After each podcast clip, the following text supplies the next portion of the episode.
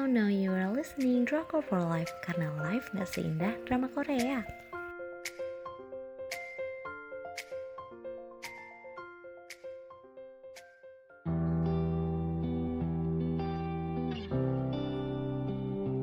Review drama Korea 365 Repeat There Sebuah perjalanan waktu untuk meriset kehidupan Dengan stasiun penyiaran MBC Tanggal penayangan 3 Maret sampai dengan 28 April 2020 Untuk jumlah episodenya ada 24 episode Dengan masing-masing episode 35 menit.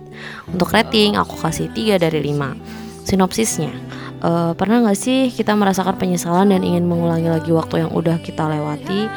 Uh, kayaknya tiap orang pasti pernah dan punya masa itu.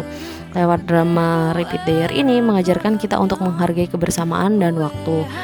Uh, drama ini cukup menarik menurut aku ini tuh tentang bagaimana Lee Jun Hyuk sebagai Ji Hyung Joo memutuskan uh, setuju untuk kembali ke masa lalu di satu tahun yang lalu untuk menyelamatkan rekannya sesama detektif.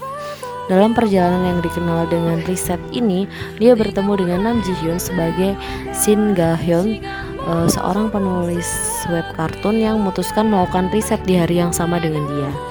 Drama ini juga diperankan oleh Kim Ji Soo sebagai Lee Shin, seorang psikiater yang ternyata juga memiliki penyesalan dan ingin mengulang waktu. Karena itu dia tahu apa yang telah terjadi selama satu tahun uh, yang sebelumnya dan membuat drama ini semakin seru drama ini menurut aku membuat penonton benar-benar penasaran apa yang sebenarnya terjadi dalam riset tersebut. Terus aku bakal bahas temanya.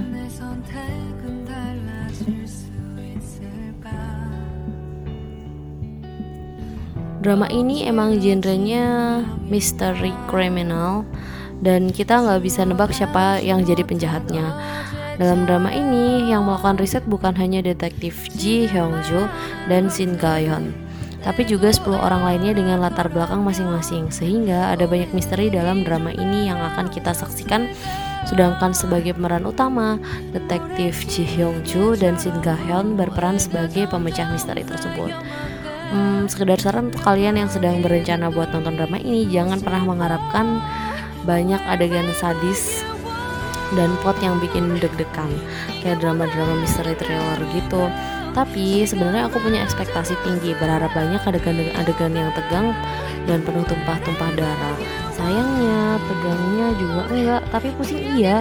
Soalnya tiap episode harus mikir keras tentang siapa dalang dari semua kasus pembunuhan di dalam drama ini intinya drama ini bikin otak aku bekerja lebih keras uh, untuk nebak siapa aja yang sebenarnya terjadi dan apa yang akan terjadi selanjutnya Trust me, it's a really unpredictable drama.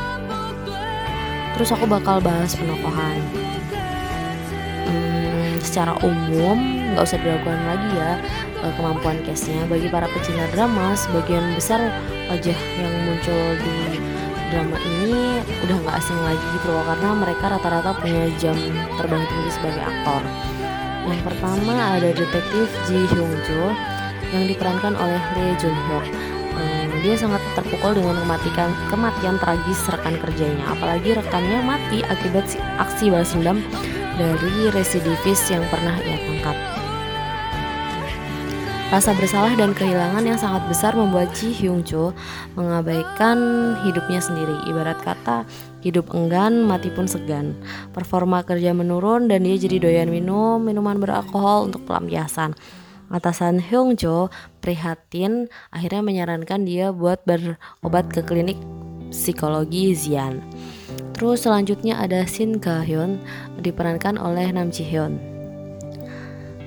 Dia adalah seorang penulis serial webtoon terkenal yang bertajuk Hidden Killer.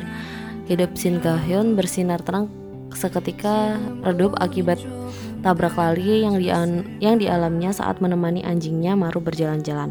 Akibat kecelakaan itu, Shin Gayun jadi lumpuh dan kehilangan semangat hidup. Untuk love line-nya, pas nonton episode terakhir, aku kira bakal nemuin sedikit uh, romance scenes antara Hyung Jo dengan Ga Hyun. Kenyataannya, secuil pun gak ada harapan akan terwujud pasangan kasih dalam drama ini. Cuma ada sih dialog dari mereka yang menjurus ke persoalan hubungan asmaranya. Sayangnya sampai episode terakhir, Writer Nim nggak memberikan tanda-tanda akan kemunculan cinta-cintaan. Kayaknya mereka memang cuma ditakdirkan buat jadi sepasang sahabat di dalam drama ini, bukan sebagai kasih. Meskipun happy ending, tapi entah kenapa aku malah nyesek lihat ending dari drama ini.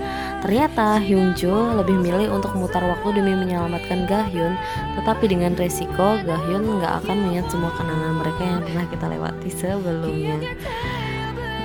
Sebuah gambling. Terus untuk misteri siapa pelakunya, setiap episode emang benar-benar menguras pikiran tentang siapa dan apa tujuan sebenarnya dari ke-10 orang yang melakukan riset perjalanan waktu. Semuanya nggak ada yang bisa dipercaya. Di awal-awal episode, aku curiga kalau Nyonya Lisin yang jadi dalang utama dari semua kasus pembunuhan. Di antara mereka bersepuluh yang memang beliau yang paling mencurigakan sih menurut aku. Salah satu alasannya ya karena si dia ini satu-satunya orang yang memimpin sekaligus mengatur semua proses riset tersebut di rumah dan di tempat prakteknya. Ya wajar sih dia difitnah jadi pelaku. Klinik tempat prakteknya aja udah bikin suudon soalnya besar dan luas banget. Kalau aku masuk buat konsultasi klinik Zian kayaknya aku butuh guide deh takut kesasar. Banyaknya labirin dan terlalu misterius sih menurut aku. Baru kali ini juga aku lihat tempat praktek model istana kepresidenan gitu. Tapi dibalik kepribadian Nyonya Lesin yang mencurigakan dan misterius, ternyata beliau bukanlah pelaku utama di drama ini. Sebuah dikit bocoran ya ini. Gara-gara main tunjuk-tunjuk pelaku dan saling mencurigai di antara ke orang ini, aku jadi ikut-ikutan main tuduh juga. Pada akhirnya, acara tebak-tebakan pembunuhan pun berlanjut terus di setiap episodenya. Bukan menebak siapa pelakunya, sebenarnya aku malah curiga kalau cerita drama ini hanya kisah yang ditulis oleh Shin Ga-hyun di webtoonnya. Banyak yang beranggapan kalau detektif Hyunjo adalah pelaku dari semua kasus pembunuhan yang terjadi karena terinspirasi dari webtoonnya Shin Ga-hyun. Tapi ternyata asumsi tersebut salah lagi. Ya gimana ya drama kriminal ini mau menegangkan kalau setiap episodenya aku malah kebanyakan emosi. Terus garu-garu kepala suzon. Tiap episode aku cuma ngerasa tambah dosa kayaknya kebanyakan seuzon dan fitnah sama orang. Uh, tema yang disodorkan dari drama ini boleh jadi bukan hal baru tapi eksekusi drama ini bagus banget dialognya nggak bertele-tele dan penulis serta sutradaranya sabar banget men menjalin cerita kayak nggak ada scenes yang dibuang-buang gitu loh atau diburu-buru buat mengakhiri cerita. Meskipun anti klimaks dan penyelesaiannya hanya dalam satu episode akhir tapi aku puas sih. Drama ini lumayan seru. Jadi itu dia uh, review drama Korea Repeat the Year dari Drakor for Life. Terima kasih buat yang udah denger, buat yang pengen dapat update drama terbaru atau dapat daily update-nya bisa follow di Instagram kita at Drakor for Life underscore. Jangan lupa live-nya pakai Y.